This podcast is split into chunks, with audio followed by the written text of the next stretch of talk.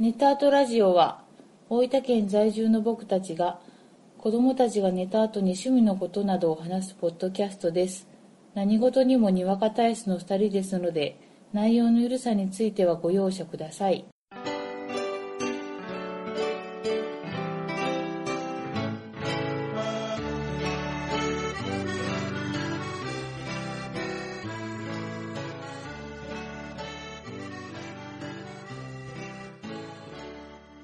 こんばんは、ごえじです。こんばんはこです第84回目です。よろしくお願いしまおす。願いしますいかがですか、最近は。もう秋深まる中はい、ボードゲームのはい。プレイも進みますね進みますね。読書の秋とも言いますがはい。秋の夜長。ははいい。まあ、ここのところ、うんネタドラジオ、うんちょっと企画会的なうんものが続いてまして、そうですね久しぶりのまあ通常会と言っていいんではないかとお久しぶりです思っております。はいそん な中、喋れてた今。喋れてないね久しぶりに喋るからあ。そんな中、はい お便りをいただいたよ。 ぐずぐずやないかぐずぐずですね。はいお便りをねいただきました読みましょうか。はいえーネタとラジオ宛てお便りメッセージということで、はいえー親バカゲームミュージアム、はいコロ館長、ありがとうございますお便りいただきました。はい第83回、自分以外も、ネタとラジオさんが大好きな人がたくさんいることが実感できて、聞いててめちゃくちゃあったかい気持ちになりました。ありがとうございますありがとうございます。はいあの僕らもね、うんあの、今回、まあプレゼント企うん画をしまして、うん皆さんにお便りをせがんでしまいましたが、結果 ね結果ね、結結果果として、ただね、はいあの、普段あの、いただいてる方、はいまた今回初めていただいてる方、はいそういった方々からいただいてね、はい大変嬉しかったです。こちらこそ温かい気持ちに本当に。はいまあ、そんな中、いえーこんないい番組、あありがとうございありまがとすうございますゲスト出演することができて、今更ながらすごく嬉しいです。えー全然関係ないですが、裁判長、はい我が家では、ハピエストタウンのお金の単位、子供たちに決めさせていますと。うん円でも金でも、全くのオリジナル通貨でもオールオッケー。特にお姉ちゃんは、お父さんが考えた架空通貨、チャマがお気に入りです。うん結果自分の好きな単位にしたいと喧嘩になりました。ゴイジさん、アコさん、争いのない世界の実現って難しいですね。ということでお便りいただいてます。ありがとうございますいや、これちょっとねう、ん経過説明しますと、うんまあ前回第3第83回ですか。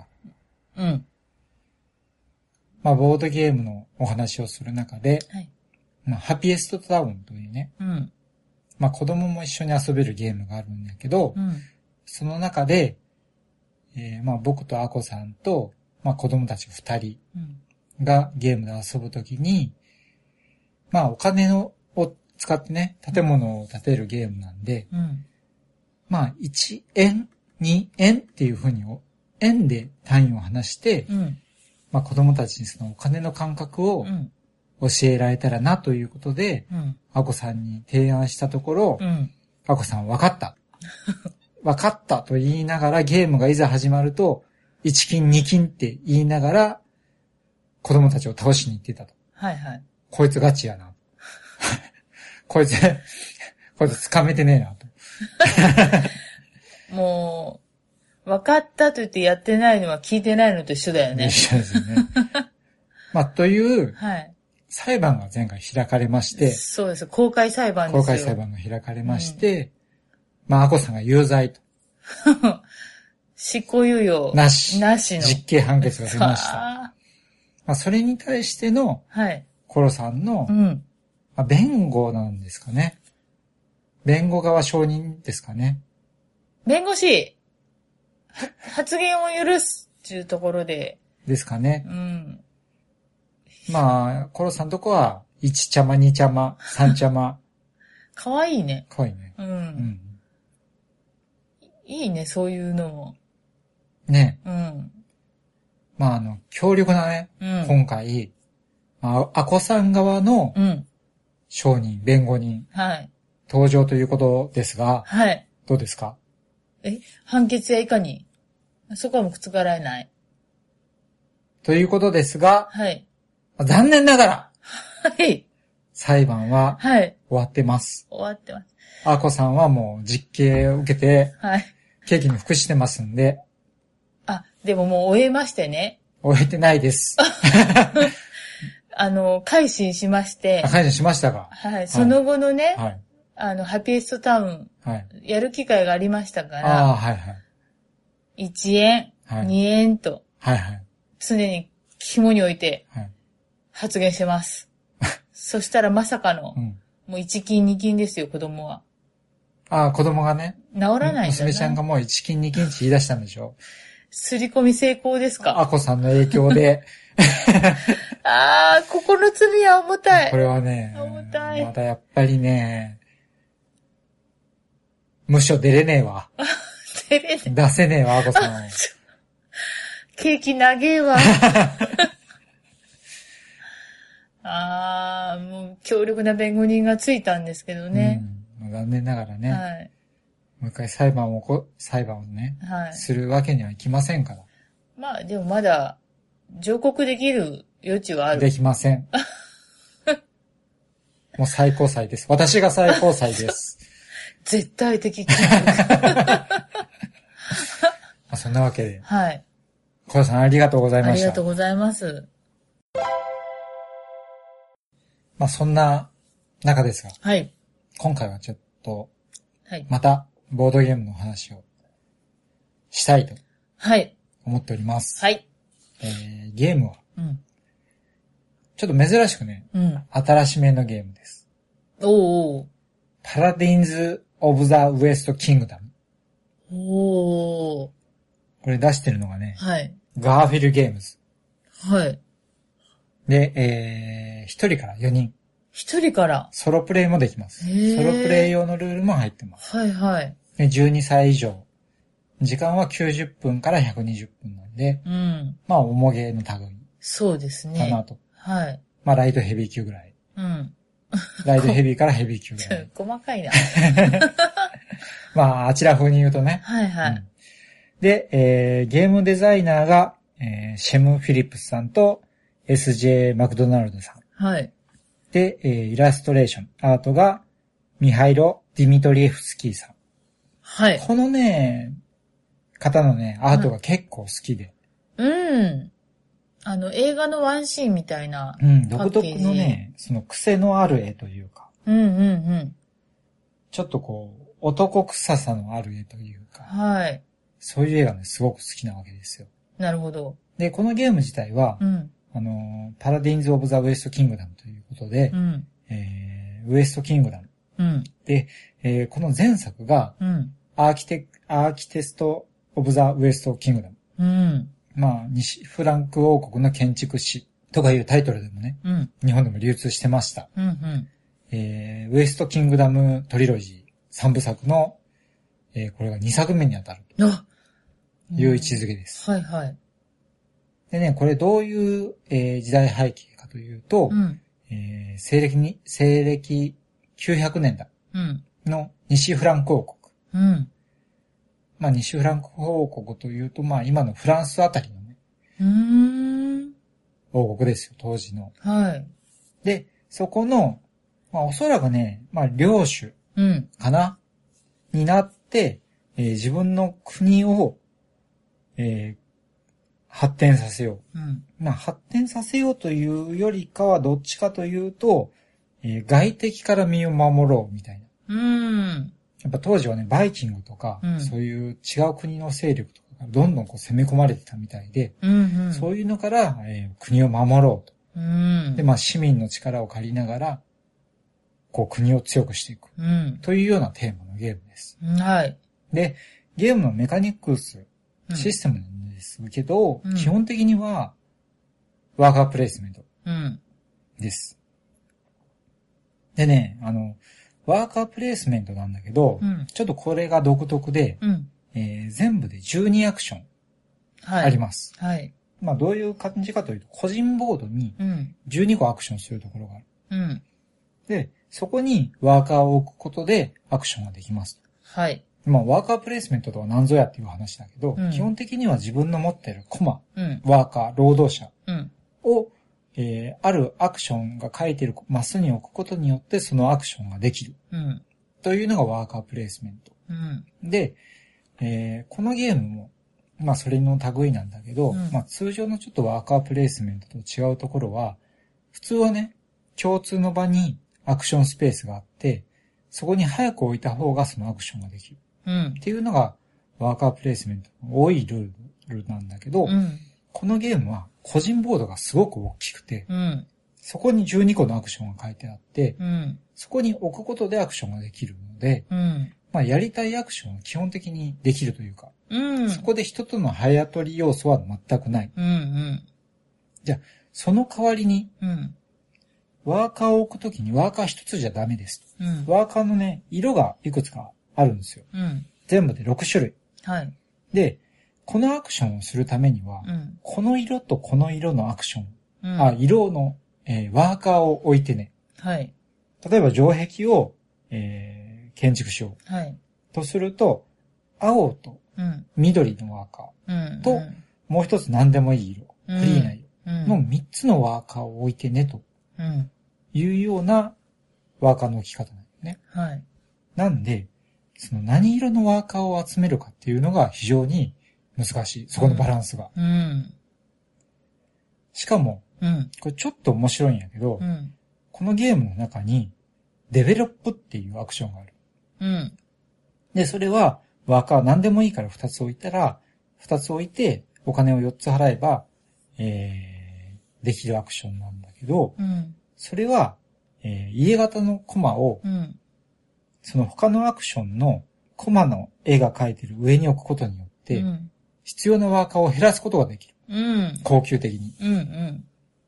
なんで、さっきも言ったみたいな、うん。えー青と緑と何でもいい色、3つ置いてね、うん。というところのアクションがあるんだけど、そこの上に、デベロップというアクションで家の形したコマを青のコマの上に置くことで、うん。あとはもう緑と好きなコマ2つ置けば、うん。ずっとアクションができる。うん。うん。で、それがどうかすると、2つまで家を置けたりすると。うん。そうなると、本来は3つコマを置かなきゃいけないところを、1つのコマでずっとアクションができる。うん。いうのが面白い仕組みだなとうん。思うんですな。はい。で、それに加えてですよ。まあ、これいろいろ仕掛けがあるんやけうど、ん。もう一つの仕掛けとして、えー自分のボードに、うん。えーアクションが書かれてるんで、うん。えー好きなようにできるわけじゃないうん。人からと早く取られたとかいうのが基本的にはない。ない。ただ、自分がしたアクションの、アクション、うん。自分が置いたワーカーの上にさらにワーカーを置くことはできないよね。うん。ただし、えー、起動、プレイというアクションがあって、うんそのアクションをすることによって、自分が置いたコマをどけることができる。うん。で、そのコマをどけた上でまたそこにコマを置くことで、自分の一つの手番で2回アクションができる。うんまあ一つのラウンドかな。ラウンドでね。まあこのゲーム自体はその自分の手番が終わって、一回ラウンドが終わって、次のラウンドに移るときは全部ワーカーをどけるのうで、ん。うん。すべてのアクションができるようになるんだけど、えーそのラウンド中は、どかすというアクションを何らかの形でしない限りは2回連続ではできないうん。というところ。はい。ここがね、すごく面白い。うん。で、もう一個ね、もう一個というかもういく何個でも出てくるんだ けど、あの、すごくね、面白いなという、まあ面白いし、苦しいうん。うん。ところとして、このゲーム、うんさっき言ったみたいにアクションをするために、うん。まずワーカーが必要です。はい。あとは、資材が必要でうす。ん。でこれは大体お金かうん食料、うん。どっちかが必要です。うん。で、もう一つ、一定のパラメーターが必要です。うん。で、その一定のパラメーターとは何ぞやというと、うん。えー影響力、うん。信用、うん。軍事力、うん。その三つのパラメーターがあって、それが一定数上がってないとうんアクションができないよっていうのがあるんよね。うん。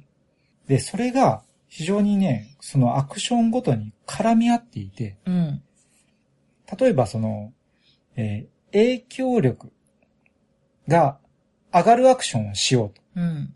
すると、その影響力が上がるアクションをするためには、信用のパラメーターを上げておかなきゃいけない。うん。で、信用のパラメーターを上げるためには、と軍事力を使ったアクションをしなきゃいけないみたいな感じで、うん。一個のパラメータ達成するために、うん。これもしなきゃいけない、これもしなきゃいけない。あ、あれするためにはこれしなきゃ、これしなきゃ、みたいな感じでう、ん。大混乱ですよ。そうなんす。頭の中が。うん。そこがね、あの、すごくでき、よくできてる。うん。で、じゃあね、その、まあ、言ってみれば、影響力と信用と軍事力が、三つどもえみたいな感じで、うん。えっ、と、もうそれぞれ上げなきゃどっちかが上がんないみたいな状況なんだけど、うん。じゃあそれじゃゲームが進まないじゃないと。うん。最初は全部パラメータはゼロなわけ。うん。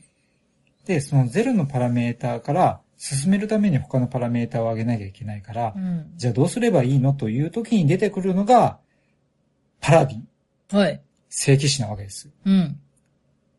で、このゲームはね、そのアクションをする前に、えー正規詞というのがもともと、えー12枚うん。カードで配られてます。はい。で、そのカードの中に、このラウンド、うん。この正規詞を使ったこのラウンドに限っては、えー例えばね、えー信用を3、軍事力を1、うん。上げたとして、アクションをしていいよと。うん。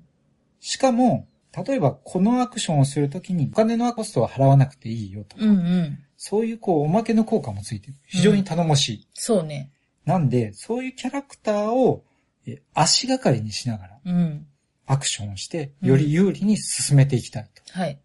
というところがすごく、えー面白い。はい。えーもう一度言うと、えー正規詞をまず手番の時に使って、うん。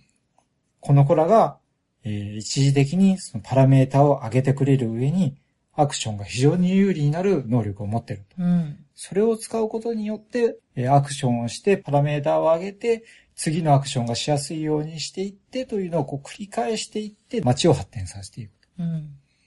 で、最終的な得点はどうすればいいのというと、うん。これが非常にあの、多岐にわたっていて、うん。大きなところで、えー、王の依頼ということで、ゲームの1ラウンドから3ラウンド目までに1枚ずつ、うん。これをしたら点数がもらえるよっていうのがこうオープンになっていったり、うん。さっきのパラメーターもうん一定数上げるとどんどん得点が増えていったりとうか、ん。あと同じアクションもね、どんどん繰り返していくと点数がどんどんもらえたりとか、うん。あとはあの、外敵うん。を自分の味方にすること、まあこれもアクションで味方にすることによって得点を増やしたりとか、うん。とにかくね、いろんなところに得点の要素があるうん。というゲームです。はい。非常にね、これがね、もう悩ましうんい。。12個もアクションがあって、うん。それをね、あれしよう、これしよう。あれするためにこれしなきゃいけない。そのためにはこれしなきゃいけないっていうのも延々と考え続けなきゃいけないようなね、うん。ゲームでね、非常にね、悩ましいです。うん。どうすか、このゲーム。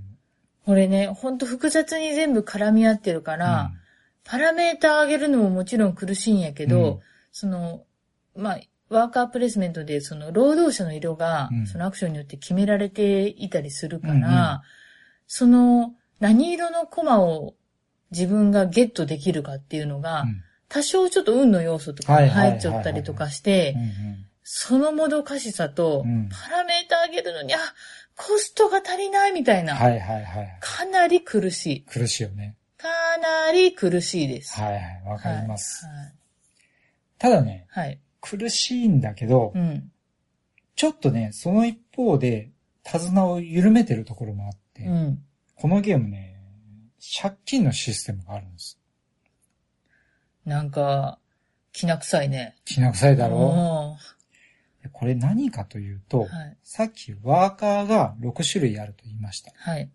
で、そのうち1つは犯罪者。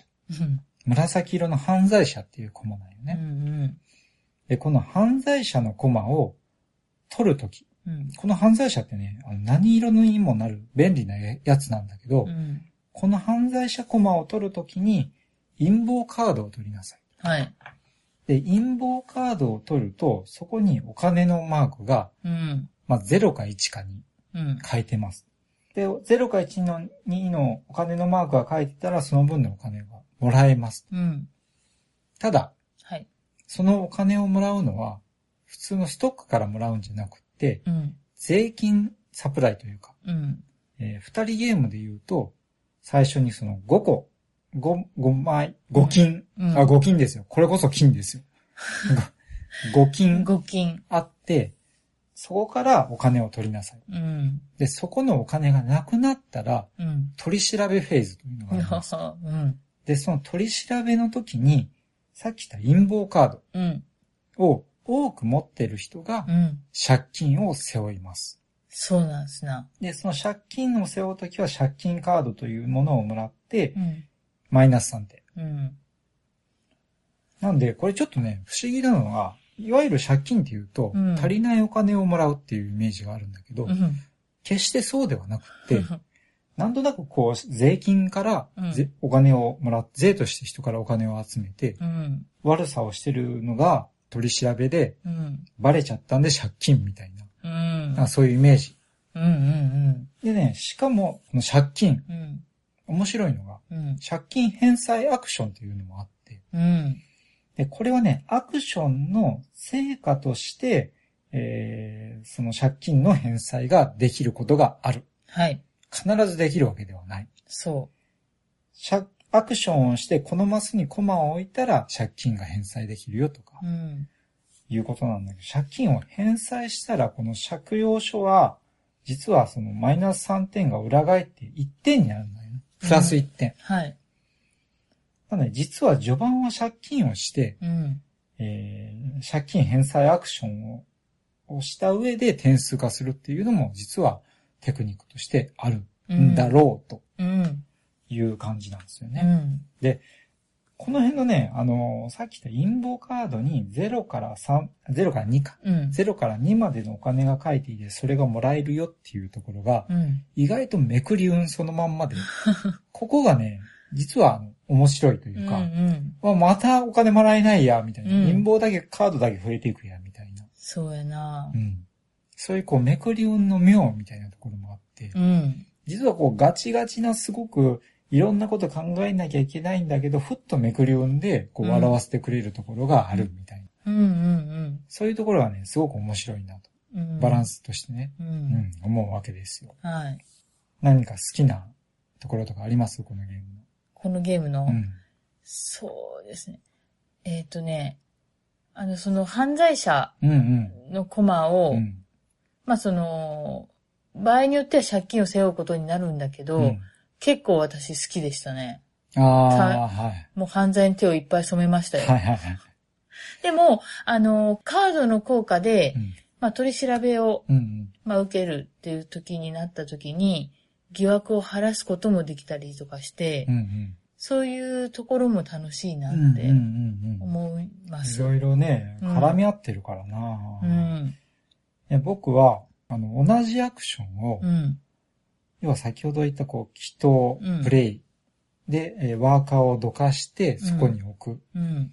というのを、こう、何回もね、繰り返して、うん。 1ラウンドで、ドドドドドっとね、うん同じアクションを繰り返していく感じとかがね、うんできるとすごく気持ちがいい。あうん。このゲームね、ちょっとわかりにくいところとしてあ。う、ん。あの、主な住民、登場人物としてう、ん。住民とはい。外敵っていうのがあって、うんそれはもうカードで、うん。えー表示されてるんだけど、そのカードはそれぞれね、二つの効果がある。はい。例えば、外敵、要は敵だと、倒すと資源がもらえうる。ん。で、味方に転向させると、えーゲーム終了時の得点の、えー加算がされる。うん。このアクション2つしてたら、2つごとに1得点増えるよとか。うん。なんで、1つのカードに2つの効果があって、うん。それぞれの効果をするために別のアクションをしなきゃいけないっていうところが、ちょっとややこしいかな。うん。思うところはうん。あるよね。う。うんただね、ほんともういろんな要素がとにかく全てのことで絡んでて、いうん。やー、非常にね、気が抜けない。気が抜けない。 12アクションもあるんですよ。それをまず覚えるのがね、そ大変だしう。。そうん。しかも途中でね、これ5アクション増えるの。う。うん。で、そこの5つのアクションだけは共通の場に出てきて、うん。これもうゲームごとにランダムでうん。共通の場に出てきて、そこは早取り。うん。早く取った人だけがアクションができる。うん。しかもそのアクションの効果が結構強いっていうのがあるんで、うん。あのー、このゲームね、お互いの絡みとしては、主にさっきの、えー取り調べのアクションと、えー共通の場に、えーゲーム後半に出てくる5つのアクション。うん。そこが、まあ、唯一の絡みというか、うん。あまりね、大きな絡みはないので、そこぐらいなのうね。ん。あとはもう自分との戦い。そひたすらうまくパラメーターをこう上げていって、う。うん。でパラメーターを上げると得点もどんどん増えていくんで、そうですうんよ。悪いことは何もないはい。というところでね。うんこれでもこう、最初家を置いて、うん。うんうん。あ、デベロップ、発展ね。発展を。をすると、うん。まあその、お金を払えば、うん。その後のワーカー数を減らすことができるはいはいはい。みたいなのがあるんだけど、結構高いから、 4金っていうのはね。そう、それうん、をずーっと置き続けると確かにいいんやけど、うんそこもなんか繋がらないくて、なんか最初いいかなって思ってたけど、うんなんかそこそこにしとかんと、うん。他もお金がいるアクションとかがあったりして、はいはいはい。悩ましい。悩ましい。パワーバランスがう。ん。4金をね、人、1回のアクションで取れるなんかいうことはないわけで、このゲそーうム。そ要は2アクション、3アクションして、う。うん。貯めたお金で、1アクションでうん。家を建てれるみたいな感じなんで、うん。なかなかね、4金使うって難しいね。難しいですよ。しかもうん二人労働者がいるんですよ。うん、うん。そ、の上。コストが非常にかかるんですかね。かるんですよ。強大な力ですからね、でも。まあなんで、その点ね、あの、正規士の中でうん。使う銀がうん。 2つ減っていいよ。できるね。できる男がいでるから、きる男がいるんまあでそうすいうよキャ。ラクターが早めに出てきてくれると、そうね。後の流れがすごく楽になってくるかそら。ねう。もう自分の栗次第 え、。苦しい。なぜそこもう一回食らんかったみたいなねえ。ことはないようにしたいですけど。まあ、このゲームね、そのさっき言った12枚の中からうん正義士を 1, 人選ぶんだけど、うんまあ選び方としては、えー12枚のデッキがあって、そこをシャッフルして3枚引きますと。うん。で、このラウンドで使うのを1枚取ります。うん。残りの2枚のうち1枚を、えー自分のデッキの一番上うん。に置きます。もう1枚を一番下に置きます。うん。いった形で、ちょっとこうコントロールはできるんだよね。うん。うん。うん。その辺もね、あのー、要は全くの運だと偏りすぎちゃうから、うん。ある程度コントロールできるようにしてるっていうのもすごく面白いかなとうん。思いますね。絶妙やうな。まあほんとね、このパラディンズ・オブ・ザ・ウエスト・キングダム。はい。とにかくね、そのワーカープレイスメントの妙というか、はい。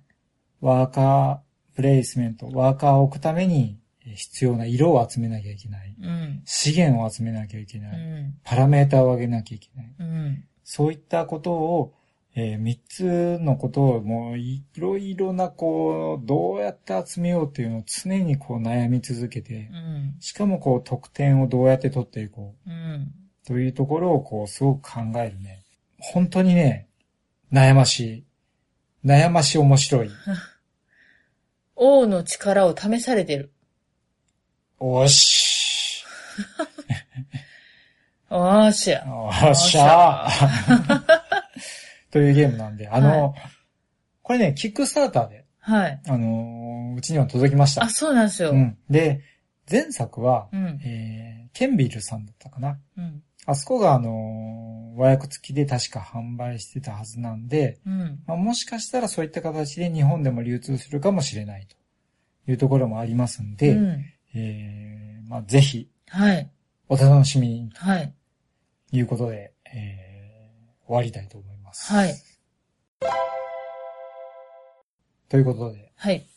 今回は、まあ、子さん裁判の続きと、はい。パラデンス・オブ・ザ・ウエスト・キングダムはい。のお話を締めてきました。はい。いかがですかえっとねう、ん。次回にはもうケーキは終えてると思うんで、はいまた元気にはい。お会いしたいです。え今、今は銀義じゃなかった。元気なんですけど、はいさらに、さらに。英気を養っては、い。服役中なんでね、はいはい。ちゃんと仕事しながら。そうやな。はい。頼むで。そして、うん。この今紹介されたゲーム、はい。勝ちたいです。ああ、はいはいはい。ちょっとね、と、なんかね、うん。いろいろ悩ましいから、うん。ポーンって途中で飛んじゃうんだよね。うんうんうんうん。勝つよ。頼んで。はいも。ういつでもかかってきてください。はい。はい。まあ、あの、二人で遊んだけどね。うん。非常に二人でも面白いんで。面白いです。ね。うん。まあ、そんなことで、はい。まあ、秋ははい。子供の運動会とか、はい。家族旅行とか、はい。いろいろ待ち構えてます。イベントがね。またちょっと楽しんでいきたいと。はい。まあ、寒くなりますので、皆さんもお体にお気をつけいただければとそうですね。思いますので。はい。はい。今回はこの辺で終わりたいと思います。はい。ありがとうございまあしりたがとう。ございました。